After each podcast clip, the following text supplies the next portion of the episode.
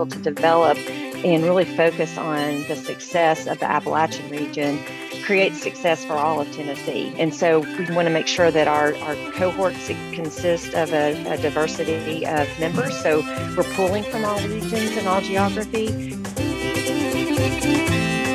Appalachian Meets World, a podcast about place and perspective, but always Appalachian. Appalachian Meets World, we are back. It's Will. And Neil. Another episode. Yes, sir. I don't know what number this is, but things are rocking. Man, I just enjoy talking to you on a on a routine basis, you know? I know. It's kind of nice, right? Yeah. You know, it's kind of the original reason why we started this, and it's been good just to catch up. When you have to make time, yeah, it's a little easier, you know? A- absolutely. What's happening in the in the boroughs? Just busy, no, normal stuff that we usually talk about. do you I, think we're an anomaly, or do you think like all of our listeners are running this rat race too? Oh, I can probably guarantee all the listeners are running the same. You think so? I mean, we got some at different stages of life probably where as intense as our daily grind. No, but it, but it doesn't matter what stage of life you're in. You think it's intense. You know what I mean? That's a great, that's a great point. Whether you're retired, you're, or in, you're grinding, or you're in you school, still, or you're on spring break. I mean, you always think that you're you're super busy, and yeah, that's that's so true. I guess everybody just gets engulfed with self. You know, nothing nothing's more important than self. You know, sometimes we can put self ahead of everything else and uh, lose lose uh, perspective, I guess. Well said, man. I know we talked about last week naming an app biz every episode.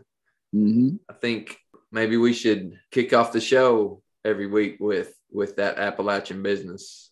I like it. Who you got? This week, since it's our inaugural app biz, I wanted to app biz. talk about a little business that we grew up with that's still kicking, that is special to us. Druthers closed, bro. I do love me some Druthers. You know, there's one Druthers yeah. still live. It's in Campbellsville. Yep, yep. I did know that. That's yeah. crazy. I might go tomorrow. We need to check that out. But yeah. this app business, this is an incredible business. It's been around. I don't even know how many years it's been around. At least, gosh, it's got to be going on fifty or, or more. But if you're traveling down U S twenty-five E, heading into Pineville, or let's say heading out of Pineville towards Corbin, you'll run across a little place on the left-hand side of the road. It's called Ingalls Drive-In. Ingalls. Oh, Ingalls. Yeah. And it's actually not a drive-in, but they call it Ingalls Drive-In. But I swear this little place, if you've never been, if you're driving down twenty-five E, stop, because it has the best hamburgers, cheeseburgers, hot dogs. Hot dogs. Milkshakes that I've ever had. And I mean, yes, it's a little nostalgic for, for both of us, but it's still one of those spots that when you eat it, you don't forget. You know what I mean? Hey, man, if we have listeners that hadn't ate at Ingalls, shame on you. You know? Absolutely. Get, get, your, get your butt up to Ingalls. I mean, they've only been in business for like three hundred years. But if you're driving by and you see it, U S twenty-five E, just outside of Pineville, just when you pass the flood walls, as everyone knows about the flood walls, Ingalls Drive-In. Check it out. Yes, sir. I like it. I also saw, now that we got the app biz out of the way, did you see they passed the infrastructure bill? Saw that, man. I think that'll be good, good. for Appalachia if, if it's done the right way. Yeah, if uh, appropriated the right way, it will be very good. You know, when politics get involved, some things... Some things get shaky, but my hope is that Eastern Kentucky will greatly benefit from it. All of Appalachia. Yeah, yeah, but especially Eastern Kentucky. I, know you, I know you're a little biased. But all of Appalachia will definitely benefit from this bill. It's, you know, obviously some major funds, but the, but it's, you know, its focus is on a lot of the areas that, you know, Appalachia could definitely benefit from. For sure. Should be a positive thing. Well, and speaking of funding Appalachia, I want to mention that the Appalachian Regional Commission not too long ago came out with their newly revised strategic plan. It's called Appalachian Envisioned a New Era of Opportunity. The five goals are building Appalachian businesses, two, building Appalachia's workforce ecosystem, three, building Appalachia's infrastructure. The fourth is building regional culture and to- tourism. But the fifth one I wanted to point out is one of the more important ones, especially for this episode, building community leaders and capacity. That's a major goal that's important for this plan, but for Appalachia in general. And they, one of the points is to develop and support and empower community leaders that are representatives of local communities. And I just want to point that out because of this episode. It's kind of in line exactly what we're talking about on this episode, building capacity and building leadership in communities throughout Appalachia. Yeah, it's a perfect segue into uh, our guest tonight. What a lineup you've got for us. Yeah, I consider it a special episode. We have the directors from the state leadership programs of Kentucky, Tennessee, of Virginia, of West Virginia, and Ohio. Five individuals who are all leaders in their own right, but also lead the either the state leadership programs or the programs that are specific to Appalachia and their state. I think that's a, a great time to uh, to hook them into the call. And yeah, let's get it started.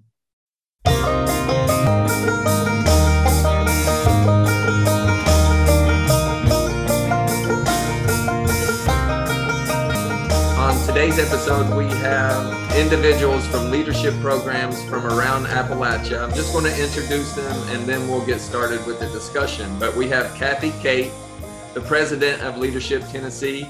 We have Pam Ferris, the ex- executive director of Leadership West Virginia. We have Susan Horn, the president of Leadership Virginia. Mark Capone, the executive in residence of Leading in Appalachia of Ohio. And, and Janice Way, the president of Leadership Kentucky. I know we have a lot of people on this episode. I want to thank you all for being on. We greatly appreciate it. Thank you. Thank you. Happy to be here. Just to get us started, my brother and I, we always start with this question. I'll ask each one of you, and if you want to be brief, since we have so many people on the call, uh, that's fine. My brother and I, like most Appalachians, are big on tradition. We are big on, our family's big on tradition as well. And one of the traditions that we have, we have appetizers at the holidays. We always have a huge spread of appetizers, usually bigger than the actual meal. So I wanted to ask each one of you, what's your favorite appetizer or holiday dish? Uh, Janice, can we start with you? Wow. There's so many. I know, right? Uh, I think um, we love stuffing, um, turkey stuffing in our family. And also we have this, I don't know what other people call them, but for an appetizer, we have something called, we call hanky pankies. And it's a sausage and cheese combination with a lot of garlic and uh, everything that's bad for you. Oh, nice. And um, you saute that and put it on some little pieces of rye bread and barely toast it a little. And, um, you know, about fifty of those will disappear in about five minutes in our family. Perfect. Perfect. Hey, Pam, how about you? So um, I would be remiss if I didn't talk about the West Virginia pepperoni roll. You know, that got started many, many years ago um, when, I guess, in the coal industry, those miners would enter the mine with pepperoni rolls that were made because it was both protein and bread and it lasted. So um, I've kind of moved on from pepperoni rolls and I make a stromboli, which is very much like that. But my kids love it. My family loves it. And it's what I take wherever I go for my add to to a meal. So stromboli. Great answer. We've had so many people on from West Virginia and not one have said pepperoni roll. So I'm glad I'm glad you I'm glad you mentioned it. Mark. Well, I just have to jump and jump in a second, Pam, because I'm even though I'm in Ohio right now, I was born and raised in Wheeling, West Virginia. So pepperoni rolls was going to be my my top. And uh, yeah, the, the other one, I'll jump to the main dish, and it's ham loaf. My my beautiful wife is from Dayton, Ohio, and had no idea what ham loaf was till I took her to West Virginia for for Christmas, and she was like, "What what are we eating?" I said, "Try it, you know, try it, you'll like it." And and now she's a ham loaf fan as well. So I'll I'll put pepperoni rolls and ham loaf on my top two. Kathy, it's not an appetizer, um, and it's going to sound probably weird and not appetizing to anyone on this call, but we have a dish that has been handed down forever um, called scalloped oysters. And um, we only have it at Thanksgiving and at Christmas. And my my daughters now asked for it specifically, but it is um, very easy. It's um, butter, a lot of butter, and you have to use real butter. Um, saltine crackers. Um, you melt the butter, crumble up the crackers, make kind of a, a um, yummy buttery mix. Um, pour that into a into a dish, and then top that with um, two pints of oysters. You can cut those up, so with all the juice and everything, and then you fill the dish until the crackers float, which is my grandmother's um, instructions, um, with um, half and half, or even heavy whipping cream if you want. And then you bake that, so it kind of makes the souffle. Nice. I know that sounds really weird, um, but no. If you love oysters, it's great, and it is it is the um, most decadent because you're using all that real butter and that um, cream. Um, but we have that at Christmas and Thanksgiving. And I don't know where, actually I found a recipe in a Southern Living um, years ago that was very similar to it. So it came from somewhere. We didn't just make it up. Nice. You can always indulge at least once a year, right? Exactly. Exactly. And, and I have to say, you had me into oysters. That's, that's okay, good. What I had to say.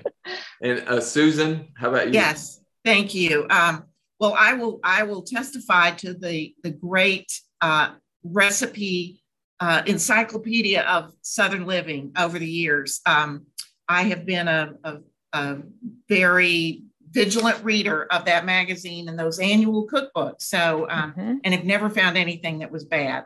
Um, I would say roasted shrimp and certainly roast, roasted or fried oysters.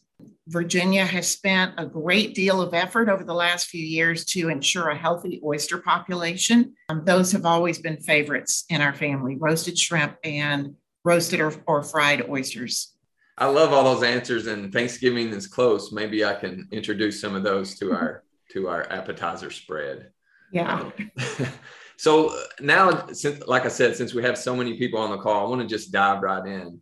But as I mentioned, you all are either directors of state programs, which most of you are, specific programs that are specific to Appalachia, as Mark is with the Leadership in Appalachia of Ohio. To that point, I wanted to ask each of you, obviously, since you're directors of leadership programs, I, I'm assuming you believe that you can teach or at least develop leadership rather than only having to be a born leader. Um, so I guess that's the first part of the question. The next part is, what's the importance of leadership development to you and capacity building as your programs do?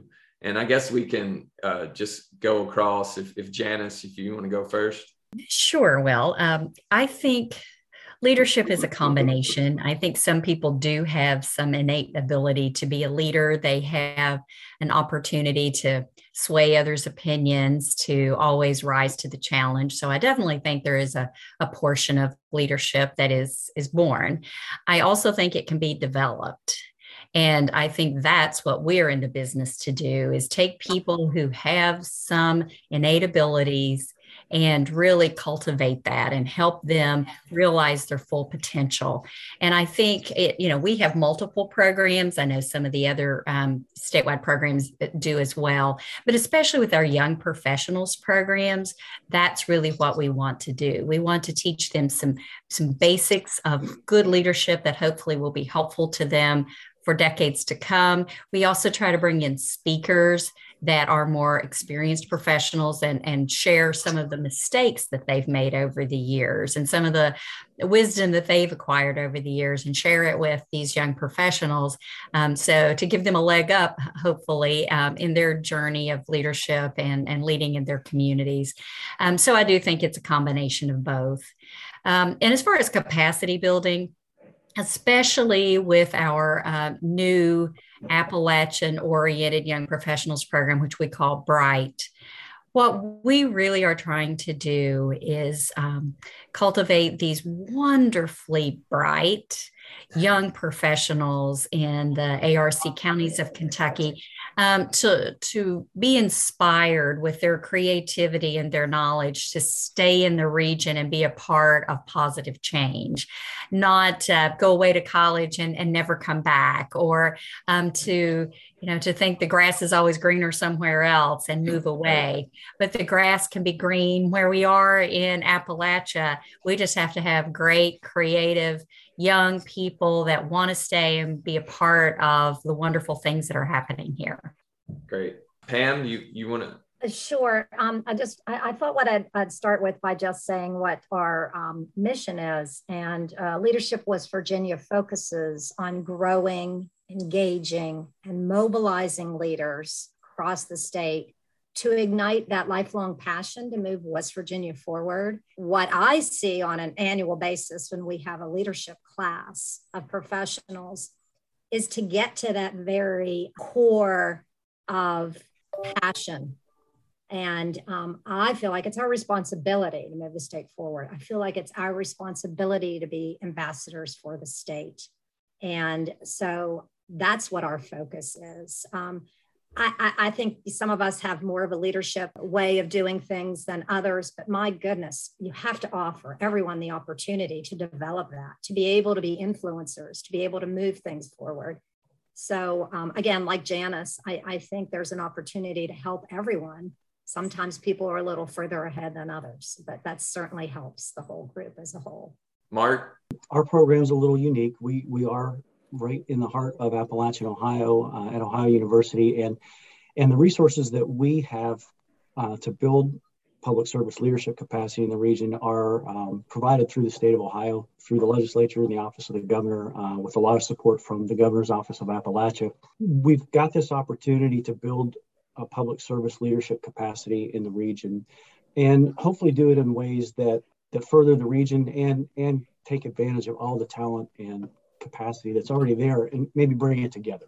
You know, when it comes to leadership, we we we really believe in authentic leadership. We we really believe that you you aren't necessarily born, that you can be made. Uh, Bill George, uh, foremost uh, author on, on authentic leadership, says, you know what, it's about our life stories. It's about our experiences. It's about the values, uh, the personal values that we bring to what we do. It's about our ability to resonate, be resonant with others. So when we host a cohort, we don't try a cookie cutter approach. Well, you, you've been through a couple of them, and you can either nod your head and say, "Oh, well, that's what you were trying to do, Mark." you know, but but we're meeting folks where they are. We we've got cohort members who are uh, in positions anywhere from administrative assistants to elected mayors, and they're there because we believe they're leaders. And and just because they might have a title in one place doesn't mean they're not serving Uh, the region in another capacity in another. You know, folks are obviously involved in myriad uh, volunteer efforts, vol- uh, coalitions, nonprofits that that that not, aren't necessarily coming with a title. So we really believe in meeting folks where they are in their leadership journey and providing them perspective, uh, some tools. We always want to leave folks at the end of every session when we do our six-month cohort sessions.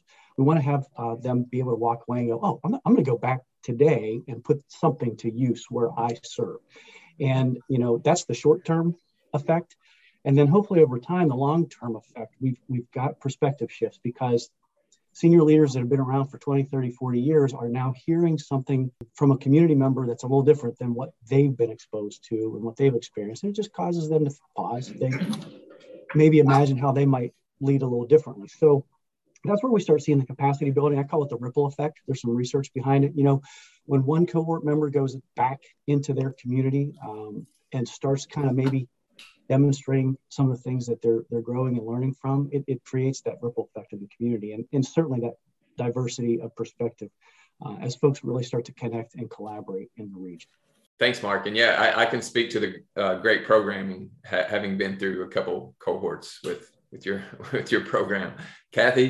Yeah, thank you. Um, so I just want to kind of repeat um, a little bit of what Janice said. We we do have two programs. Um, one is an emerging leaders um, program where we do a little bit more of that leadership development because those are young, young mostly younger early to mid-career professionals that um, maybe have not had the opportunity to really think about the personal leadership development um, as they have kind of moved up in their career. Then we also have our signature program, which is what we started with. And we don't really, um, we don't look at that as a, an opportunity to develop leaders. We are bringing um, already well, very well-developed leaders um, at the top of their career tra- trajectory in whatever um, capacity that looks like um, or whatever um, profession that may be.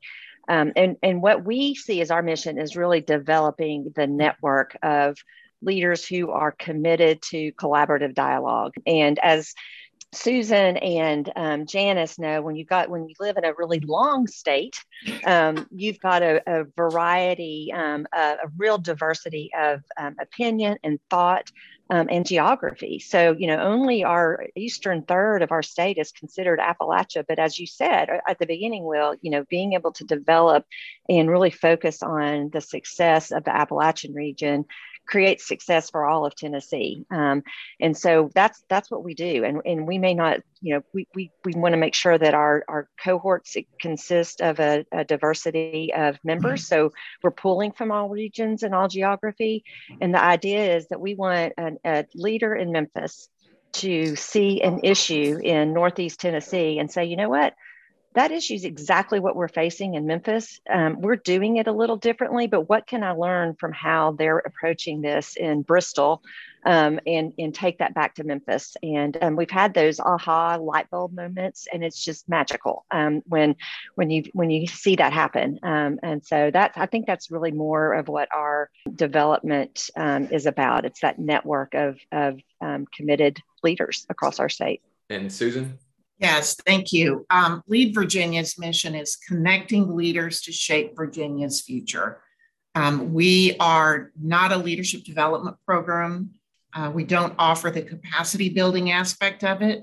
But what we do is we bring people who are influencers in their respective fields, whether it be higher education, um, uh, private sector, public sector, the governor's office, state and local government, from the office towers of Northern Virginia to the coal fields of Southwest Virginia, to the shipyards of Hampton Roads, and to the higher education corridor of the Shenandoah Valley.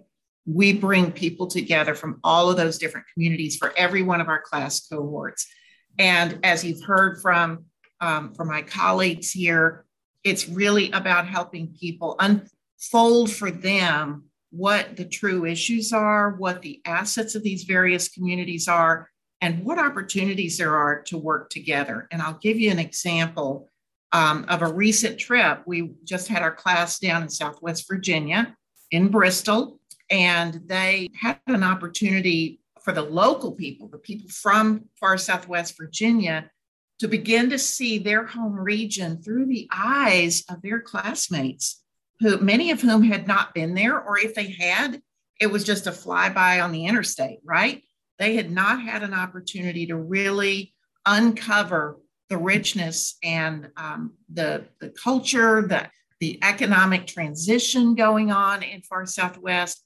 It was very heartwarming to see the impact on them as they began to understand their community in, in, in deeper ways through the eyes of their classmates. And they began to see the hope and the aspiration and the innovation at work. It was awesome. I will say it was awesome. Very touching. Those were such great answers. You kind of answered half the questions that I had today in, the, in that one answer. But I'm glad that Janice kind of uh, touched on the Bright program, and that Mark uh, and, and a lot of you touched on the importance of you know, building a strong Appalachia. A stronger Appalachia makes for a stronger state in, in yes. all of your states, especially in West Virginia, considering it's one hundred percent Appalachian.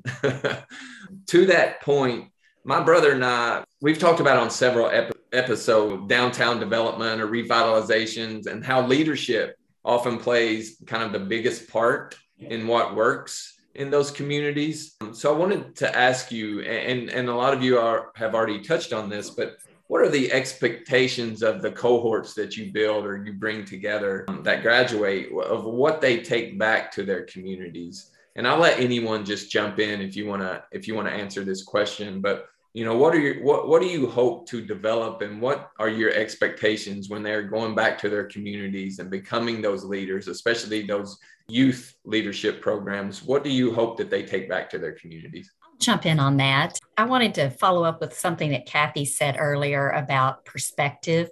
And, you know, we are a very long state, Kentucky is, and we have all kinds of people, especially with our core leadership program, the one that's been around for thirty-seven years. And um, to Susan's point, it's more of a connection. Mm-hmm. It's not so much a capacity building because they're already leaders in their communities, but it's perspective.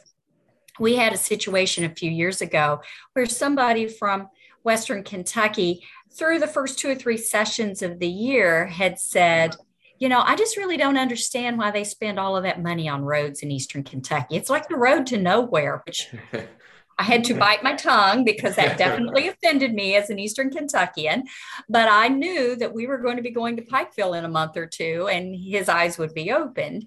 And indeed, that's what happened, because you know, he wasn't rude about his initial comment, but he was just, that was the perspective of somebody from Eastern or Western Kentucky that has a lot of flat land. So he drove over to Pikeville, where they're starting to do work on the mountain parkway uh, at that time. And we got to Pikeville and he said, okay, folks, I stand corrected and I apologize for my earlier statements. I understand why it takes so much money to build a road in Eastern Kentucky now, with the mountains and the winding roads and that sort of thing. So if nothing else came from that one cohort for that man from Western Kentucky, it was the perspective that he gained on what Eastern Kentucky is.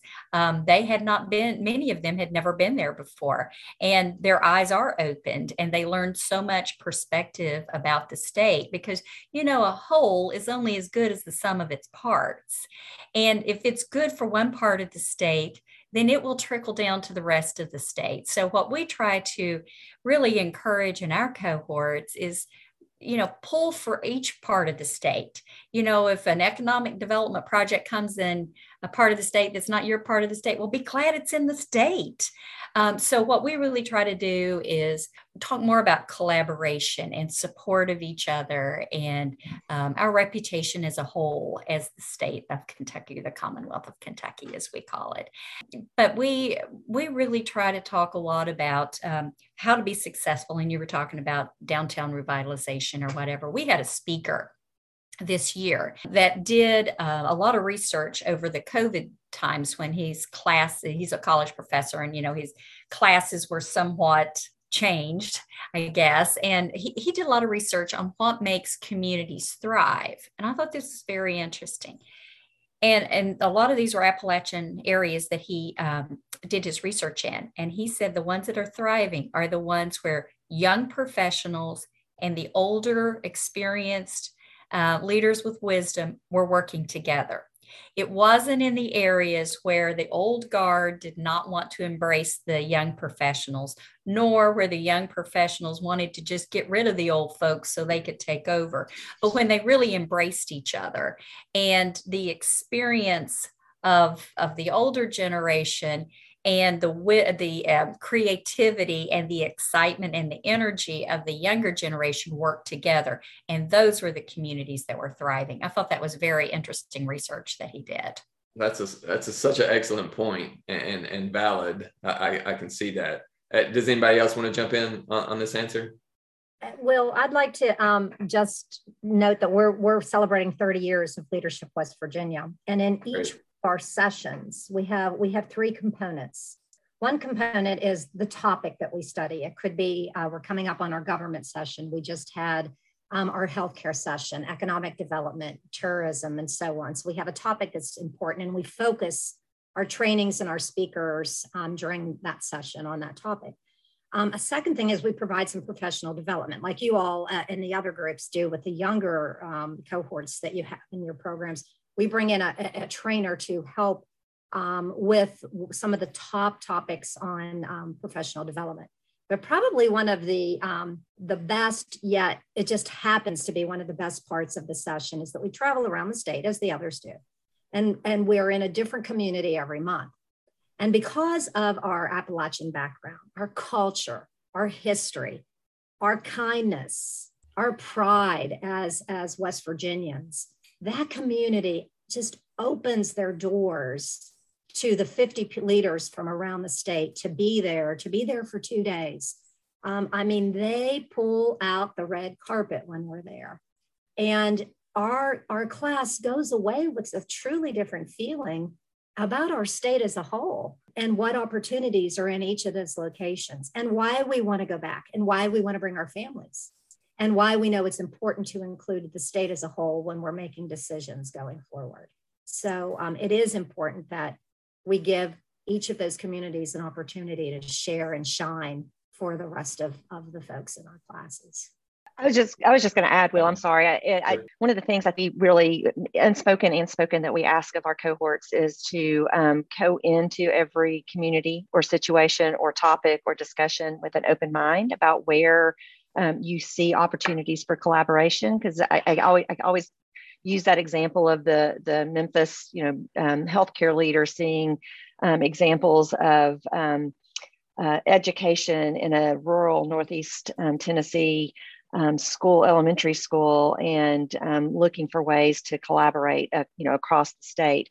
Um, the other thing we we do is make sure that you make the commitment to make the drive. Very rarely do um, people from West Tennessee um, need to or have the opportunity to travel ac- all the way across the state. A lot of times, people think, you know, Tennessee stops at Nashville, from whichever direction you're going. Yeah. And they think East Tennessee is Knoxville when there's another two hundred miles of Tennessee still to, to travel. And so, you know, make that drive, and you would be surprised, so surprised um, maybe that um, how many of our leaders um, in all parts of the state have never made that drive up to Northeast Tennessee. Um, and they find it beautiful. They find it Um, you know, long, of course. If you're driving from Memphis to, to Bristol, it's, I think, eight hours, if not more. I think that just people coming into our program just have to be open to those experiences and understand, again, that um, success in any part of the state is going to mean success for the entire state. Will, can yeah. I share something? Yeah, what, absolutely. There, there are a lot of commonalities between our programs, and there are, there are a lot of distinctive differences too. LEAD Virginia has, ever since our beginning in two thousand five, had three curriculum themes that we build into every one of our regional sessions as we travel around uh, the state, the Commonwealth. And those, those themes are economy, education, and health. So as you begin to understand what's happening in the economy, say, or in healthcare delivery in one region, you're seeing that in play in another region, uh, whether it be an urban, very urban, suburban region or a very rural region. And you begin to you begin to grasp that um, the, the uh, challenges are very similar as you travel around the Commonwealth, but the scale is very different. The scale is, is different. When you are traveling down Interstate eighty-one, a lot of people think that Southwest Virginia ends in Blacksburg at Virginia Tech. And we said, oh no, there's a lot more Virginia beyond that. And then um, when you understand that, as, as Kathy and Janice have pointed out, the, the, um, the length of your state and how far apart things are, you begin to really understand the sacrifice that people who live in Wise County, Virginia, make to go to Richmond or to Northern Virginia or to Hampton Roads for a session, and to, to really understand what's happening in those, in those communities too. And when you travel through the tunnels that link parts of Virginia with Hampton Roads or bridges and tunnels, you begin to appreciate why transportation is a really important issue for their own quality of life and also their opportunities for economic development. To the points that a few of you had made, especially on the similarities or your programming, you know, not having one location, but traveling around the state to, to let others experience those differences, those similarities. A lot of the times, well, one of the other reasons why we started this podcast is I, I've lived in larger cities. I've, I work in larger cities throughout the country, and and I see so many similarities with those cities in Appalachia rather than differences. People don't realize that, but there are so many more similarities than there are differences. And to a couple of your points, you know, it's important for these places to see others and to see where they are and to see how they interact. How do you develop your cohorts? And do you put an emphasis on diversity and diversifying your cohorts? Do you diversify in regards to geography and in regards to the individual and in, in regards to the public and private sector? How important is that to your program? And how effective is that for building capacity or building leadership? Well, I'm going to jump in and offer what might be a kind of a different perspective, because um, you know, as I listen, as I listen and learn from uh, the, the leaders of these other programs, you know, Pam, you're celebrating thirty years. We just did a high five on our second year uh, with Leading in Appalachia, and, and and oh, by the way, you know, uh, although Will, your first year cohort was was originally planned to be in person, we were going to kick off in late March, you know, so of of twenty of, of the pandemic year. So so we've done everything for the last two years online. And we've learned a lot of things. And when it comes to your question on diversity, what, what we've learned is there was a silver lining in our ability to bring people together in a virtual environment, where we would have probably in the past initially hosted our cohort at the university in Athens, Ohio. Um, that, that very often led to folks within a certain, and the listeners, I'm, I'm, I'm drawing a circle around the imaginary city of Athens. It, it drew It drew participants from within, you know, a certain mileage radius of the campus. And we never really had quite figured out how to reach into the depths of the thirty-two counties in Appalachian, Ohio. Well, you know, here we go in, into the pandemic. And what we have are participants from over in the Cincinnati region of Appalachian, Ohio, all the way up in closer to Lake Erie. And what we're learning is, to your point, Will, there's not a lot different. It's just, as Susan said, maybe scale or complexity, but what's coming out of it is this realization that all our issues are the same. And what we're getting as feedback is, wow, okay, as I'm listening to, to perspectives from all over the state, all over the Appalachian region, like, how can we get this up to the thirty thousand foot level and start working together on things that are common amongst us? And that's where the opportunity to grow and, and, and um, reap the rewards of the diversity of our cohorts has helped, because, you know, suddenly, broadband's an issue for all of us. It's it's impacting um, our ed, the education of our children. It's impacting our healthcare.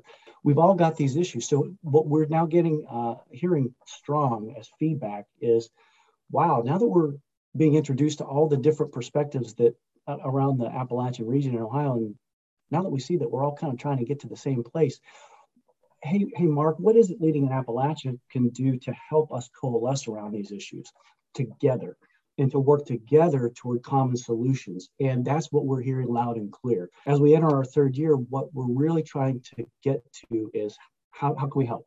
How can we help do that? How can we bring folks from different communities together and, and help them build um, capacity by coalescing their messaging, uh, their advocacy work, whatever they're trying to accomplish as one voice? And we've got some thoughts on how to do that. I think, you know, the future for us looks like this. I, I think we might go to a hybrid model. We don't, un, unlike many of the state programs where, where you move from community com- to community, we're very cognizant of, there's a lot of Leadership X programs in the region. Na- name a city, name a region, and we want to be very uh, respectful of, of those programs and not duplicate and not kind of step into, into our, somebody else's backyard, if you will. So I think we'll kind of keep going the way we are, but we'll probably do a hybrid approach where we'll have a kickoff session on month one with everybody in person and ask them to come from all over the region together and be there together in person and get to know one another. And then we'll do some virtual sessions, and then we'll bring them back together as a capstone at the end to capitalize on this silver lining of technology and what it's meant for us to be able to bring in folks from all across a thirty-two county region. Now, moving forward, we really want to focus on alumni events. And I'm curious to learn and listen uh, from, from the leaders on, on this On this in this conversation, what what y'all are doing with your alums, because what we're realizing is it's it's that ripple effect thing again. Every year we have twenty or thirty spark plugs. Uh, a colleague of mine down Mississippi calls them spark plugs. People who are going back out to their communities to take take their um, take their work and put it to, to higher use. How can we grow alums of Leading in Appalachia cohort members who can work together in the future? And that's what we're looking forward to after we get these one year cohorts, first year cohorts done. Is how can we have alumni events where we've got now, we're able to introduce cohort after cohort after cohort to one another and keep working toward achieving those common goals? Well, we know that um, a variety of voices are needed um, and are important. So uh, diversity is, is very important to the selection of our class. So geography, careers, ethnicity, I mean, all of that is so important, to the point that when we get our application base and we need to make decisions as a, as a committee of our board to select a class, we make sure that we have a diverse class. And unfortunately, we have to say no to several people. Um, especially from our heavy, heavier populated areas of North Central West Virginia, the Morgantown area, Charleston, and so on. Um, so it's almost more competitive in those locations, right? Class than it is from um, some of the rural areas of the state. Um, and just this year, there are fifty-five counties in the state. We've been around for thirty years. And now for twenty twenty-two, we have our first applicant from the last county not represented in our um, alumni base. Uh, so, um, and, and this current class has developed and collected enough money to give a scholarship to that individual to come through the program, if they get accepted, which of course they still have to go through the application process. So um, yeah, it, it's really important to us because again, as the state as a whole, that's what we're looking at, Appalachia as a whole, our state. So we want that wide, diverse Um, population in our in our program each year. It's great. I, I'm glad to hear you say, Pam, that you're just now getting hitting that that point, because that has been the, the biggest challenge for us, and we're only nine years old. So, um, but at the very beginning of our existence, you know, hitting those rural communities, just you know, just helping people understand what we even were doing was was difficult. So we're getting more. Um, representation from those rural communities, but we've got ninety-five counties in Tennessee. We're not going to hit every county. So what we've done is divided um, our, our geography into our nine economic development districts. So we make sure that we're hitting those economic development districts um, when our cohorts are created. Um, but, you know, I, I would imagine that each one of you would say that diversity question is the hardest part, because you want to hit geography, you want to hit professional sector, you want to hit age, you want to hit ethnicity and race, all that. And it's it's just hard. Um, but it's it's the number one um, question when, when our selection committee meets um, is how do we create a diverse and representative cohort for, for each year? Well, Kathy, I'll offer you a little um, encouragement on that. You know, Leadership Kentucky is in its thirty-seventh year, as I mentioned earlier. We have one hundred twenty counties in Kentucky. Go figure. But nevertheless, that's also a subject of many of our discussions in Leadership Kentucky. But we are down to three counties now. You know, we've worked very diligently. And Pam, as you said, several years ago, uh, one of the classes created a scholarship, raised money, created a scholarship, and that's helped uh, narrow it down from, I think it was twenty-four at the time in two thousand nine. And so now we're down to, to only three counties, but, but it's, it's so true. It's, it's looking at the regions, and uh, we recruit. Um, if we, we watch the applications come in, and if we see that we don't have enough in a certain geographic region or a certain, um, diversity, whether it's occupation, we don't have enough nonprofits, we don't have enough of this group, we don't have enough ethnic diversity, whatever it is, we reach out. We have, to your question, Mark, earlier about alumni, um, we have regional councils. So we've broken our state into seven regions, and we have leaders in each of those regions that we reach out to, plus, of course, our board. And we'll, we'll say, you know, we only have five applications right now from this region. Um, who might you suggest? Who can we reach out to, or can you reach out to, you know, to them on our behalf? Because as, as we've all said, that's what makes a rich class is diversity in all of its forms, because that's how we learn and that's how we understand more.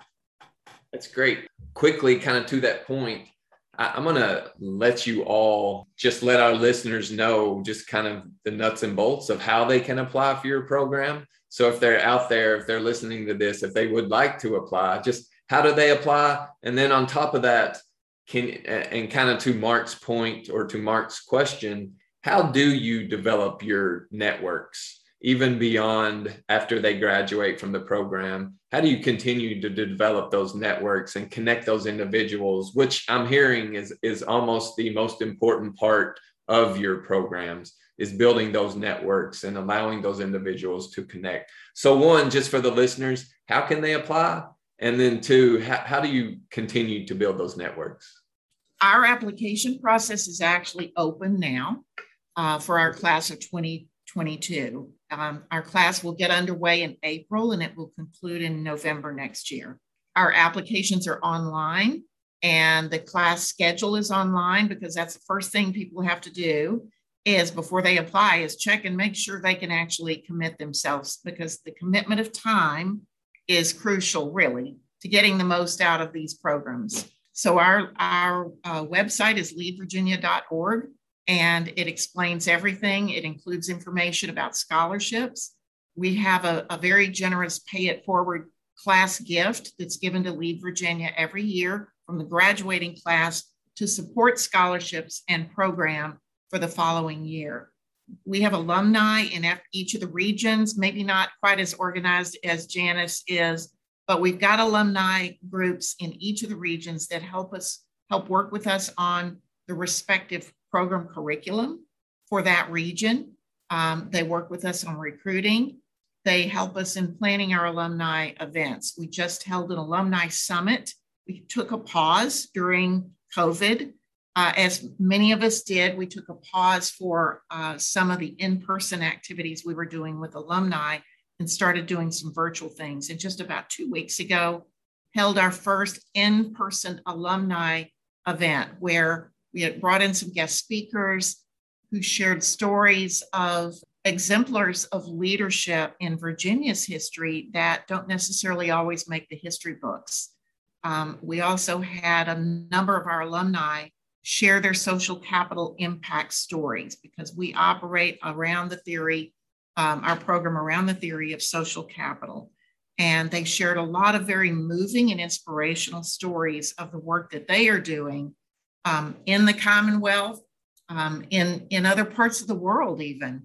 Um, taking that idea, that concept of social capital and making it real in the work that they're doing.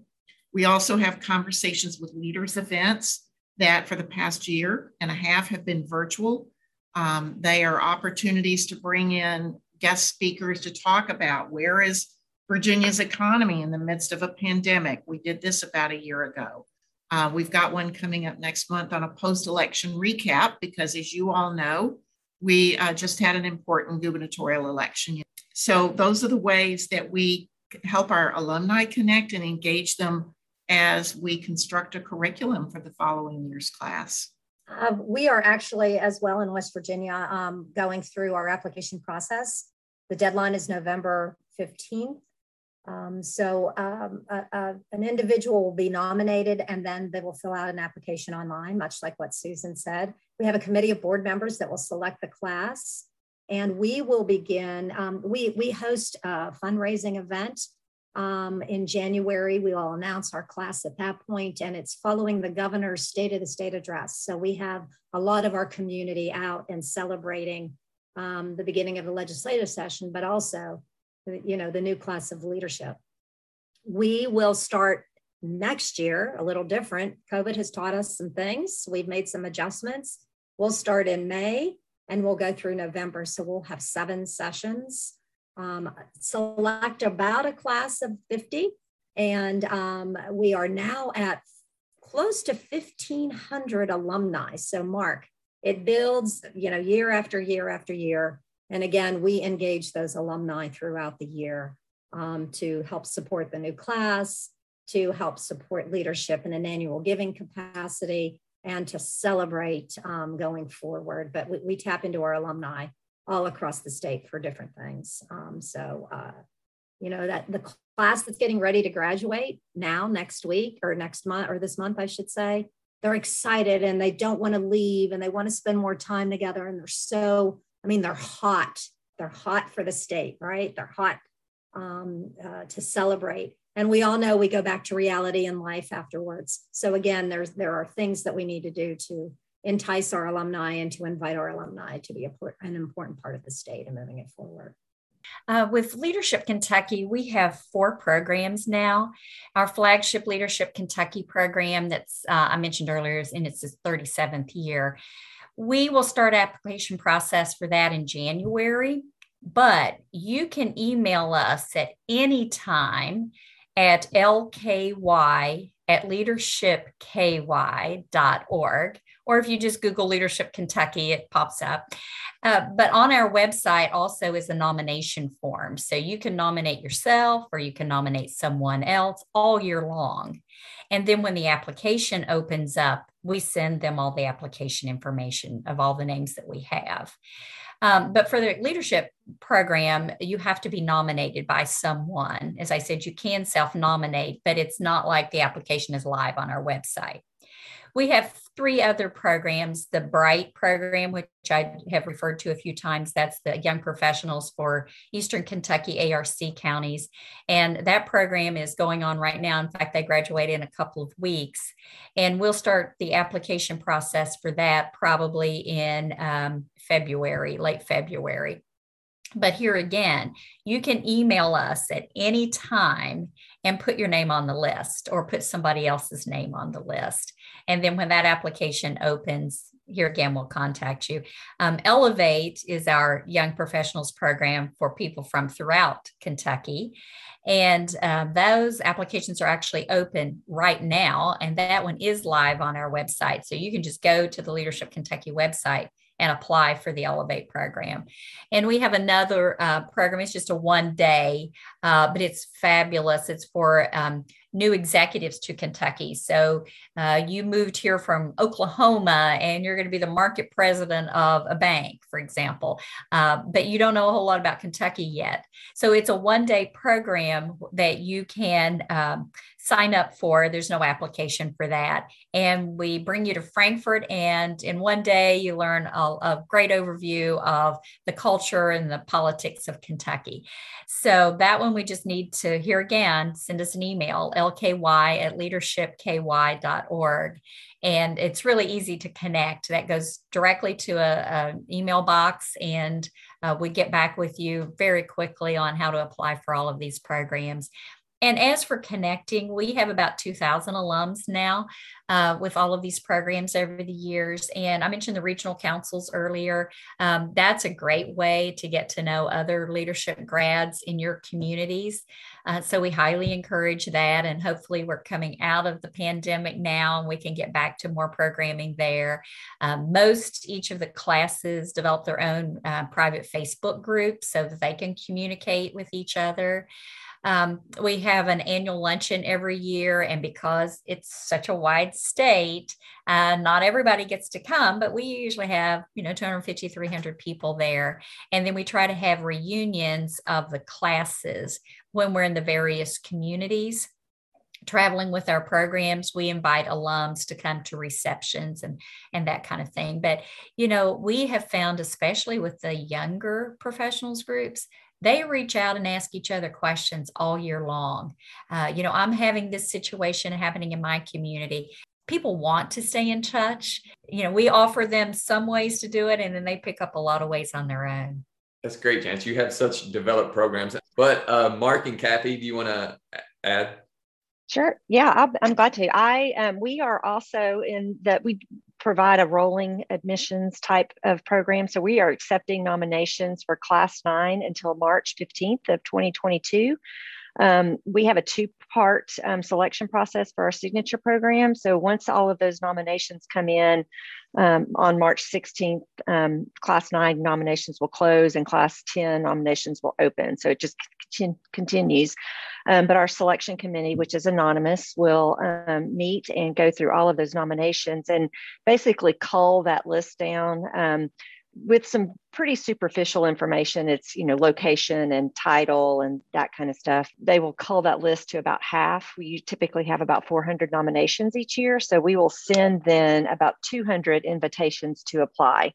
Um, and then we'll get those applications in. And by June of twenty twenty-two, class nine will be selected and um, announced, and they'll start in August. And so we run August to June um, for our cohorts, um, seven sessions over that time frame.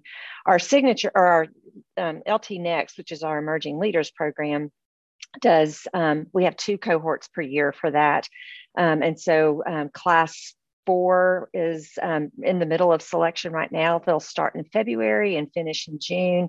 And then nominations will open sometime in the spring for class five, which will be next fall of, of twenty-two.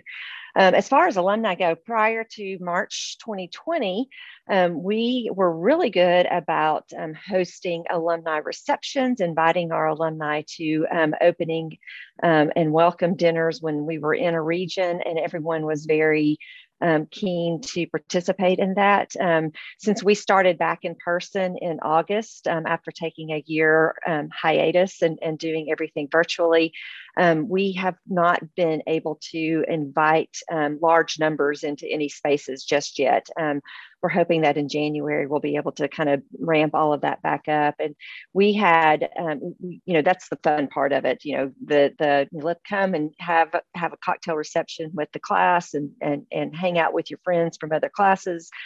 Um, we also, though, want um, there to be a more serious side. And so we had had actually, the plans were pretty much in place for us to be doing a road tour in May of twenty twenty, which again got um, canceled. And we were going to be hosting Um, conversations of significance in um, five different regions of the state, and our alumni would um, be part of that. And it was it was all based on actually Brian Etheridge um, gave us the idea um, from North Carolina, um, gave us the idea for the Living Room Conversations, which is a, a formatted, um, uh, facilitated conversation on topics that we tend to um, have disagreements about, and it's a way to make sure everyone is heard and everyone is. Um, Um, you know, feels like they've contributed in some way. And so we were hosting those with some of our colleges and universities um, around the state. Um, so that we're working on plans to um, to uh, reinstate that or initiate that in May yeah, of twenty-two. Mark? Yep. Thanks, Will. And, and uh, we're, we're kind of a little less refined yet, but uh, what I'd encourage folks to do is go to our website. Um, there's a there's a kind of a lengthy university website. Will, I can drop in the chat. Maybe you can post it on your uh, notes for your podcast. But if you Google Voinovich Academy, Ohio University, uh, you'll you'll get to our splash page. Um, we are um, uh, named after, of course, the late Senator George Voinovich, who uh, was a mayor of Cleveland and, and um, later on built public-private partnerships as a senator and governor across the state. Voinovich Academy, Ohio University.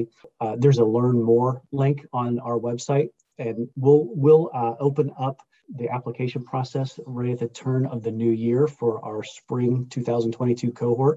Uh, we'll have a capacity for about thirty folks in that cohort, and all those instructions uh, will go out. Just make sure you're signed up to get our information. Uh, alternatively, if your listeners want to email g v academy at ohio dot e d u, g v academy at ohio dot e d u, I'll, I'll, I'll probably be the one that grabs that email, and I'll be happy to talk to you one-on-one uh, about your interests in not only the Leading in Appalachia program, but some of the other initiatives that we're moving forward with, hopefully as we are able to kind of come back in person a little bit more. We, we are encouraging uh, our alums and others to take part in some things like um, Lean Six Sigma Green Belt certification, which, Will, congratulations, you're a Green Belt now. Uh, we, executive and leadership coaching. Uh, we have some um, International Coach Federation credentialed coaches that that um, are becoming more popular as as leaders uh, kind of want to sharpen the saw, if you will, one on one. So a lot of different initiatives, and as I mentioned earlier, uh, some some plans for some alumni events coming up, both virtually and in person, because we now see the value in maybe maybe running a session at the university or a branch campus, and then running something maybe not exactly the same, but very similar virtually, just so folks throughout our thirty-two county region can take part in it.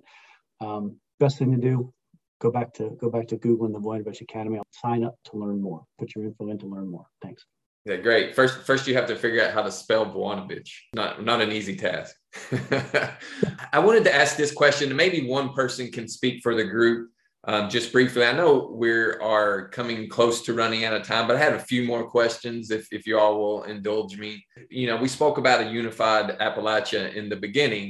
Uh, a lot of times people are confused by Appalachia. A lot of times we've spoken in previous episodes that Appalachia is kind of the stepchild of the South, or, or considered. To, to that point, is Appalachia Northern? Is Appalachia Southern? Is it rural? Is it urban? Well, the answer to that is yes. You, you know, it's it's all of these. So a unified Appalachia, a unified region makes for a stronger Appalachia. And, and as, as you all have spoken, you, you know, it's important to build networks, but I feel like it's also important for your programs to network with each other, to learn from each other. Can maybe one of you speak to that, of how you share information, how you have your own network within your own state uh, programs or amongst each other? Does one of you just want to speak briefly on that? Wow, I've been in this position for sixteen years, and fifteen years ago, I started attending our um, state directors or state president's program conference on a yearly basis. Um, we meet annually. Of course, we all removed that year of COVID when we did it virtually, um, but we meet annually as a group. Um, and not just, not just those of us on this call and this, this podcast, but from all over the, the country.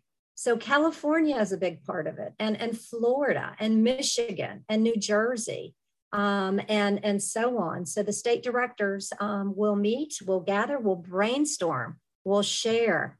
One of us each hosts the event in, in our own state. Um, so we get to see the community of our other states. Um, but talk about diversity when you pull in some of those large growing states like California, right? And like Alabama um, and Florida, and the programs that they have to offer, offer, and yet the experience. I think the most important thing is we share experience. We we we tell it like it is, what works, what doesn't. How do you fundraise? How do you, how do you how do you make your program better every year? How how how does that work? So um, we like each other. We want to be together. I mean, we learned a lot during this pandemic. We made major adjustments. Um, it was difficult. We all feel that. And, and now we're going to keep on moving forward. So we'll, we'll be back together again soon and continue this, this uh, network of state leaders, network of leaders across the country to bring these programs to our, our population, our people. That's great. Thank you, uh, Pam, for adding that. And just, just to mention, I will include all of your programs within the show notes. So if, any, if, if everyone can have the information if they want to uh, reach out, or if they also want to think about uh, applying for your programs. So I had a couple of rapid fire questions, just two. And then I have a final question for everyone, if you're okay with that. You know, you spoke about the diversity of the programs. You, you spoke spoke about the diversity of the cohorts, but even all of you, you, you, you know, you, you have di- you know, different backgrounds. You come from different backgrounds to lead the programs. But I think one thing that each of you have in common is that you're excellent leaders. Obviously, you're in a position to direct the leadership programs, but that, I think that makes you a leader within your own right. And so to that point, and as a rapid fire question, just briefly for everyone, when you think of leadership, who do you think of? What one person do you think of? Well, I've been asked this before, and it just comes right to mind. It's my grandfather. It's, it's my grandfather on my mom's side. Uh, school teacher in Cameron, West Virginia. They still don't have a stoplight. Uh, taught physics and chemistry for forty years, ran a farm, served his church, ran four H programs, and never said a word. It seemed like he was the quietest guy I ever knew, but he led everywhere through his actions and through his character. And so I'll, I'll just say it's my grandpa. That's awesome. I love that humble Appalachian attitude, which is seen throughout Appalachia. Anyone else? I would say um, a mentor of mine, her name is Anna Daly. She's an attorney here in um, Charleston in West Virginia. She is all about helping people like me and others bring out the best in ourselves, bring out the leadership traits and skills that are needed to go forward. So it's not about Anna Daly, it's about Pam Ferris um, because of her leadership skills. Perfect. Well, I will say um, many of my board chairs over the years have been inspirational to me and supportive and encouraging to me. However, when I think back in my, in my growing up years, it's really my dad. I grew up on a dairy farm in a wide place in the road in Texas. And my dad, in, in spite of the demands of running his own farm, um, started the local four H club, uh, served on our local school board. And so he modeled for me the, um, the importance of stepping up and being a leader in your community, however big it may be. Great answer. Community leadership is so important, which is obvious from your programs. Um, I'll add this. Uh, I don't know about one person in particular. I feel like I've been fortunate to know a lot of wonderful leaders over the years, uh, many of which have been in our programs, most of which actually have been. But what I always say to the young professionals organ, uh, cohorts that we have is leaders, true leaders, aren't always famous. And famous people aren't always leaders. There's a lot of famous people that aren't very good leaders. And just because you're famous doesn't make you a good leader, because there are, to the examples that we've heard here, you know, from Mark and Susan and Pam, they're not always famous people, but they're leaders and they're working every day to make their communities better. And I think that's a really important thing that we all remember. There are quiet leaders around us all the time, making their their regions, their communities better places, their families better places, and and and communities to be a part of. Great answer. Kathy? Yeah, sure. I um, my background is in higher ed, um, and when I started out um, as a graduate student um, at a small liberal arts college in East Tennessee, my first um, Um, V P for student development um, was is the mentor that I probably quote the most. She was um, um, a humble leader, um, a, a honest and truthful leader, um, and created this sense of loyalty with her staff that I have tried to emulate um, over the the years. Um, so she would probably be the the one I point to, and then I, this I'm, I'm using two here, but. Um, Our um, former governor, my husband, worked for him very closely, and um, he said one thing one one time. I may have been in a State of the State address that, that I attended, but um, something about um, if you are trying to create your legacy, you're not really leading. Um, just do the good work, and your legacy will be created. I totally butchered that, but I try to live by that as well. So. Great answer. Uh, another question, uh, I guess you could say rapid fire. What's what's one takeaway you hope an individual would gain from your program? I'll make it quick. Everyone's a leader. It's it's within you. You just got to bring it out and refine it and move forward in your leadership journey. Everyone's a leader. Our hope is that people, I'm sorry, Janice, um, is that people leave with a sense of pride about Tennessee. Um, you know, most of the people are um, not necessarily um, natives, and um, we want to create that sense of pride so that we all create a great state. And to that point, I would add perspective and respect for all, all kinds of people and all kinds of ideas, and ideas that are working that are different from maybe what you had thought about. But perspective, I think, is, is key.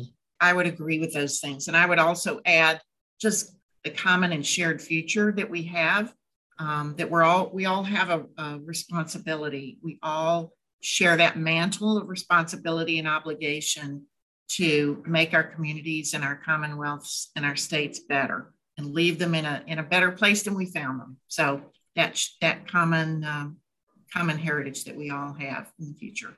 And I echo Susan, it's our responsibility. You leave the program with responsibility to make a difference and to move the state forward. It's our own, it, we own it, it's ours. That's great. Uh, I know we're running out of time, but one final question for everyone. Well, really I have two, but this this could be the final the final one. What comes to mind when I say this word? What's the first thing that comes to your mind when I say the word Appalachia? Janice?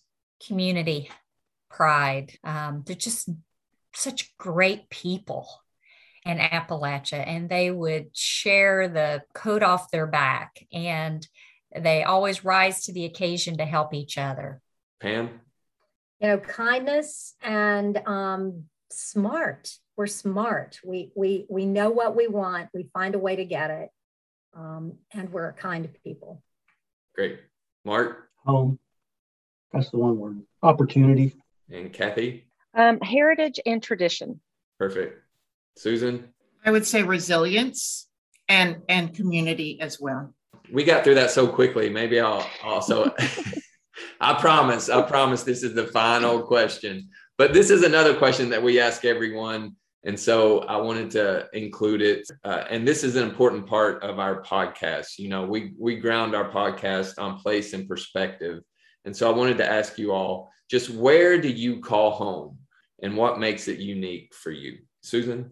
Well, okay, I mentioned I'm a native Texan, but I've lived in Virginia longer than I lived growing up in Texas because the U S Army took us everywhere, my husband's Army career. Richmond, Virginia is home now. However, we lived in the Washington, D C area for many years, so Leesburg was a, has a special place in my heart. Kathy? I am originally from East Tennessee, um, from a small town um, called Maryville, which is just on the um, edge of the state park, or the state park, this national park, Smoky Mountains National Park. Um, live in Nashville now, um, and I've lived there for about eleven years. Um, today, I am back in East Tennessee, um, in Maryville, um, uh, for the um, passing of a very dear friend. And um, so this is an interesting place to be. And this is home. To, for you to ask that question, I am home right now. And um, yes. it's, yeah, it's it's a wonderful, wonderful part of the country. Mark? Yeah, I'm going to speak heresy because I'm in Ohio, but but you've already heard that I'm from West Virginia. Uh, grew up in Wheeling, West Virginia, and uh, the Army took me around the world and plunked me down in Ohio. And, and that's home now.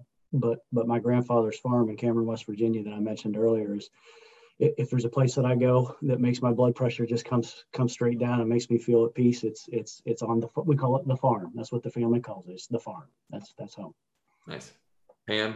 Uh, home for me for the last um, forty years. I've been in Charleston, West Virginia, so that is home. But I'm from Western P A and still have several family members there. So um, when I go back for that cooking and that coffee sitting on the porch and um, spending great time with my sisters and brothers. Uh, it's Western Pennsylvania. But again, I've been here for forty years. Charleston's a great place to live and raise children. Great. And Janice? Well, I grew up in Eastern Kentucky in Pike County, and I lived in Central Kentucky for a while and in Lexington. And then for the last thirty years, I've lived in Northern Kentucky. So I think in general, I say Kentucky is my home.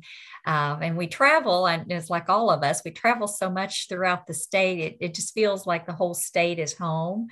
Um, but, you know, growing up in Eastern Kentucky, I'll, I'll never forget those roots. Those I hold dear to me every day. Thank you for indulging me. And I appreciate your answers. And those were perfect. And, and uh, it's always It's always nice to hear people's perspective or, or what they think of as home. And, and I also want to thank you all for being on this episode. I, I promised you that was my last, last question. And so I, I really appreciate your time. Thank you, Will. This has That's been great. Fun. This has yeah. been fun.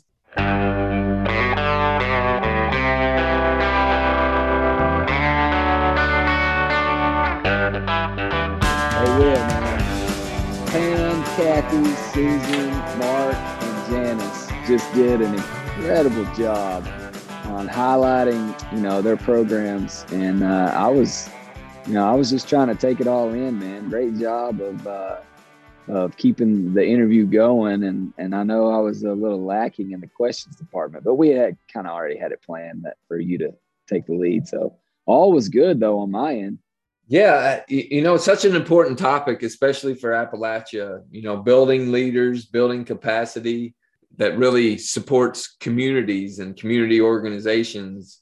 Like I said before, you know, these individuals are leaders in their own right. And uh, what they do on a day-to-day basis and what they're doing to drive these programs to help individuals throughout their state, but also, as we mentioned, you know, throughout Appalachia, a, a united and strong Appalachia just makes every state within Appalachia that much stronger. Yeah, it was really neat to see the different perspectives from each uh, region within Appalachia, and also the similarities of, of their their jobs, obviously similarities and throughout the region. So it was great to collaborate with all those people throughout a- Appalachia. Yeah, and I thought it was such an important point that The, the fact that, you know, not only do they work hard for their states, but they also are in contact with each other. And so um, they, they have that own network within Appalachia that they connect and, and they network and they help to drive the region, you know, even further. Yeah, I feel like I feel like Zoom has just been a great opportunity for those people over the last two years uh, to really collaborate even more. But anyway, I, I really enjoyed uh, the episode. Grateful for their time, of course, as you as you mentioned. Moving on, what do you have for me for uh, of place?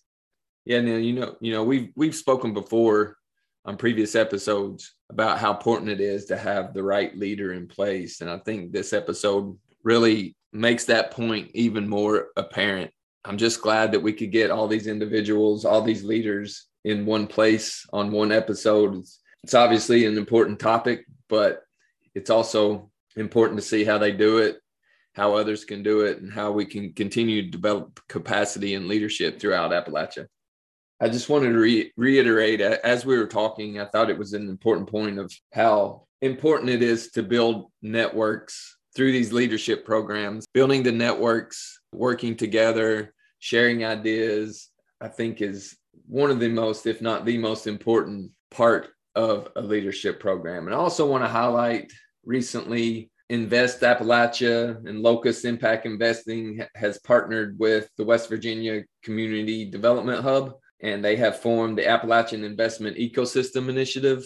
As part of that, they have started the Appalachian Investment Framer Action Cohort. And this cohort is a combination of leaders throughout communities in Central Appalachia, but it's in order to accelerate community investment throughout the region. And I thought this is a perfect example of bringing leaders together from organizations to help accelerate investment, to help to help communities throughout Central Appalachia build investment, work on projects. I just wanted to highlight that real quickly just to say, you know, there are these great initiatives out there, and the most important part is to bring these, these people together to network, to share ideas, and to move the communities, the region forward.